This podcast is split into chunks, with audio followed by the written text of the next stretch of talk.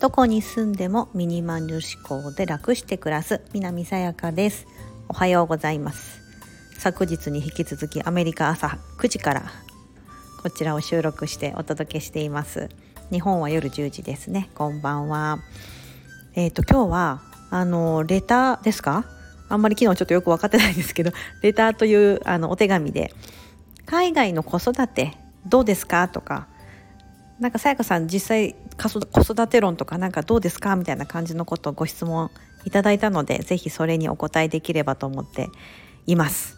今日は海外の子育て事情ということについて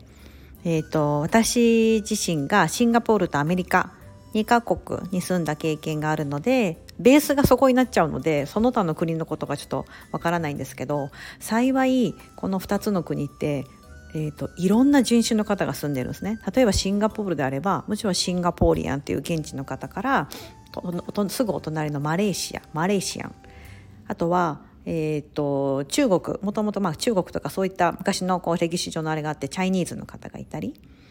あとはですねインドが近いのでまだインディアン多いんですね。あのインディアンの方がいたりとかタイから来てる。要はもうアジアのそのあの辺りの諸国からいっぱい来るんです。フィリピネスの子も多いですしフィリピンから来た子ですね。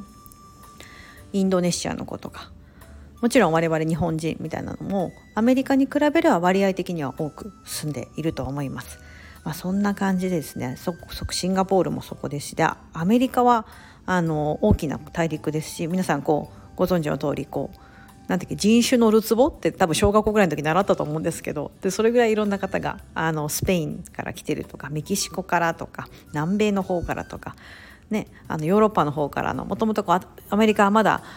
200なんだっけ250年とか260年ぐらいの日本に比べれば全然歴史が浅いと言われている国なのでそういろんな人の、まあ、シンガポールもそうです。シンガポールなんかまだ60年経ってないぐらいの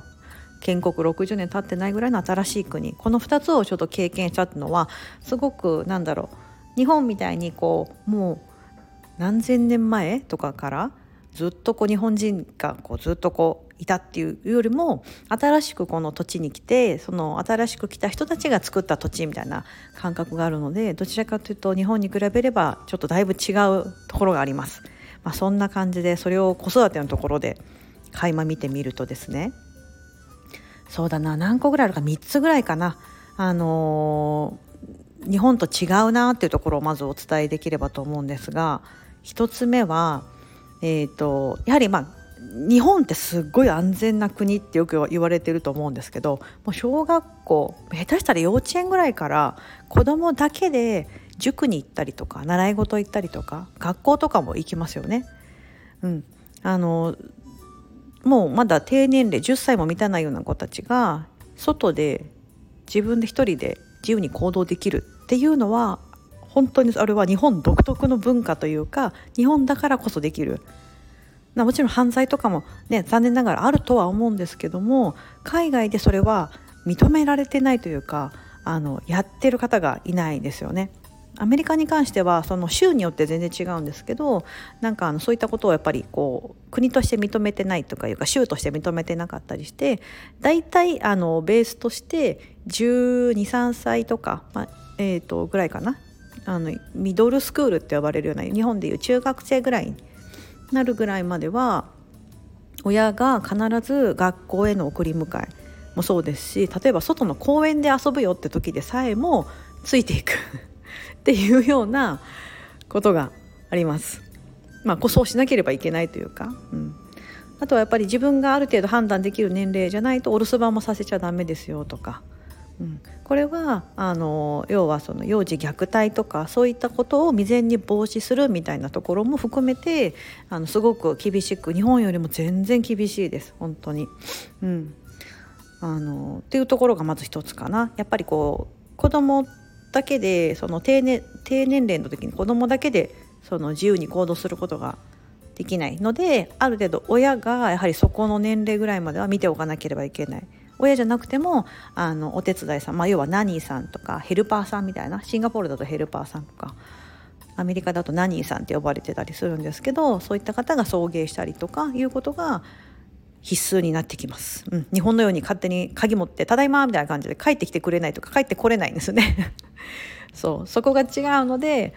そこにやっぱ時間が取られるっていうのが大きいです。うん、だから私もいつも朝あ朝そうですあの今サマーキャンプって言って子供そのキャンプにサマースクールみたいな会話してるんですけどもちろん私が送迎してますし迎えにも行って、うん、でこう週末お友達と公園で遊ぶとかだったらそこまで一緒についていく。ちょっと遠かった車とかになるんで車で送ってってじゃあみたいな感じで帰ってこれないんでその場でいてで遊び終わったっつったらじゃあ帰ってくるみたいな。そんな感じで結構時間取られます。なんか子供と一緒にいる時間はすごく増えていいんですけども、うん、そういったちょっと縛りがありますかね。それが1つ目。あと2つ目はうんとやっぱり自由な自由を子供から選ぶことができるって感じですかね。例えばですけどうんと学校に持っていくカバンとかもちろん服とかもそうですけど規制がなくて、えーと、ランドセルでもいいし、まあ、ランドセル持ってることは日本人しかいないと思うんですけどあの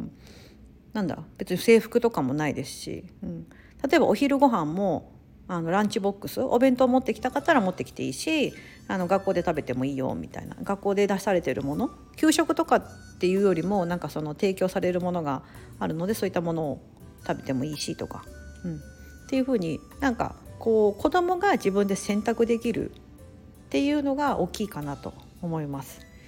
あの一つ聞いた話があるのは私じゃなくてこの人聞きで聞いたんであの実際に見たわけじゃないですけどあるこちらの現地のアメリカの子供が先生にあのまだマスクをしなければいけない。今アメリカってね私が今住んでる地域の方はですねもうマスク強制じゃないんですよ。あのもう選択制というかまあ推奨するけど別にしなくてもいいよみたいな感じで先生もしてないし生徒もしてないしとか。いう風になっててでもまだ去年とかはマスクね日本も今あの感染が広がってると思うんですけどあのマスクしなければいけない状況だとしても子どもから先生あの私にフレッシュなエアを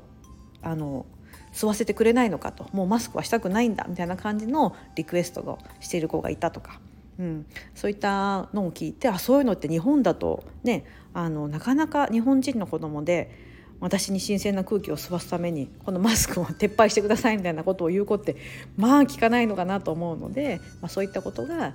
まあ言えるというかそういう、まあ、文化なのかなっていうのは感じています、まあ、自由だからこそちょっと大変なところもあると思うんですけど自由が上に、まあ、あのいいところもすごくたくさんあるのかなと思ってます。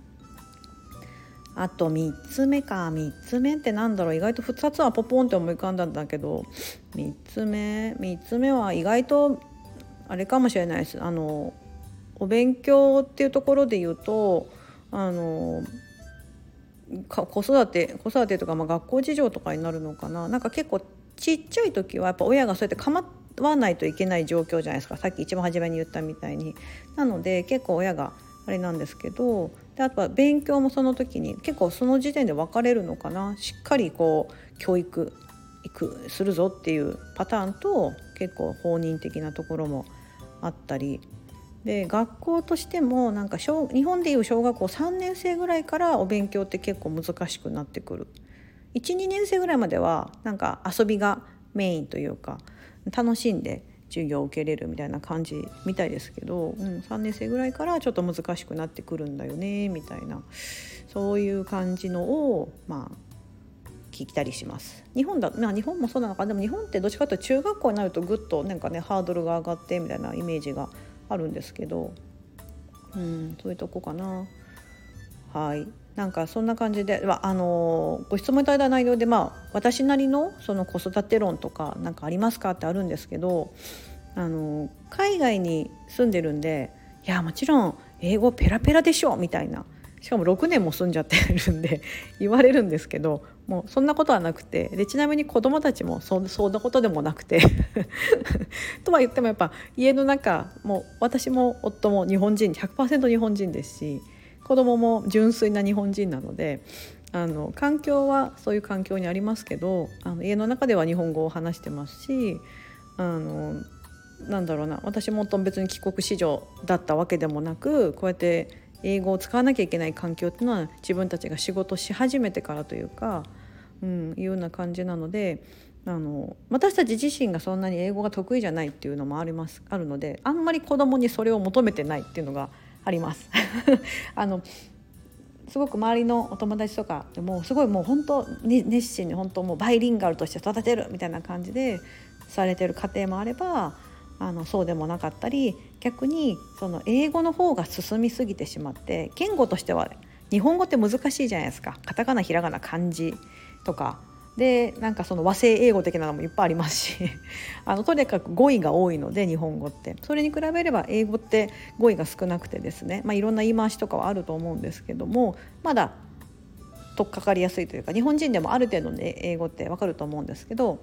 ね、あの英語を普段喋る方が日本語喋れるっていうのはなかなか稀なパターンだと思うんで、まあ、それぐらい難しい世界でも難しい言語の日本語よりも英語が先に進んじゃって日本語教育が追いつかないだったり日本語教育を嫌がるっていう日本人のご家庭もあったりとかしてます。まあその周りの事情もあってありますよね。うんうんうん。で私の子育て論的になとこで言うとですねあの、まあ、さっき言ったみたいに英語そんなに別に重視してないっていうのはあの結局言語って一つのツールなだけでコミュニケーションを取れるとか、うん、そういった時に、まあ、活躍してくれるものだと思うのでそれが日本語であれ英語であれ中国語であれなんで何だっていいと思ってるんですね。うん、でもそれよりもあのまだ子どもの時ってそれをちゃんとこううまく処理できないっていうのもあるのかな大人だからあのいや中国語の時はこうやって話してとか英語の時はこうやって話さなければいけないとか分かるんですけどまだ小さな時ってそういったことよりもなんかただただ少ないボキャブラの中でなんとか自分のことを伝えようと子どもたちってするじゃないですか。うん、拙い言葉ででも、うん、だから時々汚い言葉を間違って使っちゃってそれはそういうそういうふうに使っちゃダメだよって親が叱るとかそういう状況だと思うんですけど、まあ、そういった状況の中であんまり私その両方の言語をこううまく落ち着けようとは思ってないっていうのが子育て論ですかね。あの要は そんなに教育全然教育熱心じゃないです。海外にいますけど英語私もそんな大して喋れないしそれよりもなんかあの日常の生活でストレスなくあのあ毎日楽しいなとか学校楽しいなとかあの学校嫌がらずに行ってくれてたらもう私としてはもう100点満点だと思ってて私自身小学校の時からあんま学校好きじゃなくてできれば休みたいと思ってた子だったんですけどうちの子たち楽しんで行ってくれてるんであなんて なんていい子たちなんだみたいなぐらいな感じで思ってるんですね。うん、別にテストで100点取ってくるとかそんなことは一切求めておらず成績表とかもらってきますけどあんまり見ないですし、うん、あのなんかそれよりもなんか日常で幸せだなとか私は自分のことが好きとか言ってくれる子に育ってほしいと思っててたまに聞くんですね子供たちに「ねえねえ自分のこと好き?」みたいな感じでさらっと聞いたら「えめっちゃ好きだよ」みたいな感じであのお兄ちゃんが言ったりお姉ちゃんも「え私自分のこと大好き」みたいな感じでこうさらっと言ってくれるんですよね。うん、なんかでなんかこう家族で楽しく、まあ、どっか遊びに行ってたりすると「ああ幸せだな」とか「この家族でよかったわ」みたいなことをさらりと日常で結構つぶやいてくれてたりするのであなんか私はそういうそういうところをすごく求めてるのでそれがあればもう別にあとはいらないなっていうふうにいつも思ってます。うんなんかそういうふうに気持ちを別に何語でもいいのでさらっと言ってくれるというかお友達にも、うん、大好きだよみたいなことをさらっとこう言えるっていうのが言う方言える方が大事かなと思ってて、うん、なのであまり本当すいません。全然参考にならないあれですけどちょっと海外と日本の子育ての違いに関しては皆さんああそんな感じなんだってちょっとこう、うん、イメージつかれたかなと。そうであればいいなと思ってます。すいません。ちょっと長くなってしまいましたね。もう14分ぐらい喋ってしまいました。本日も良い一日をお過ごしください。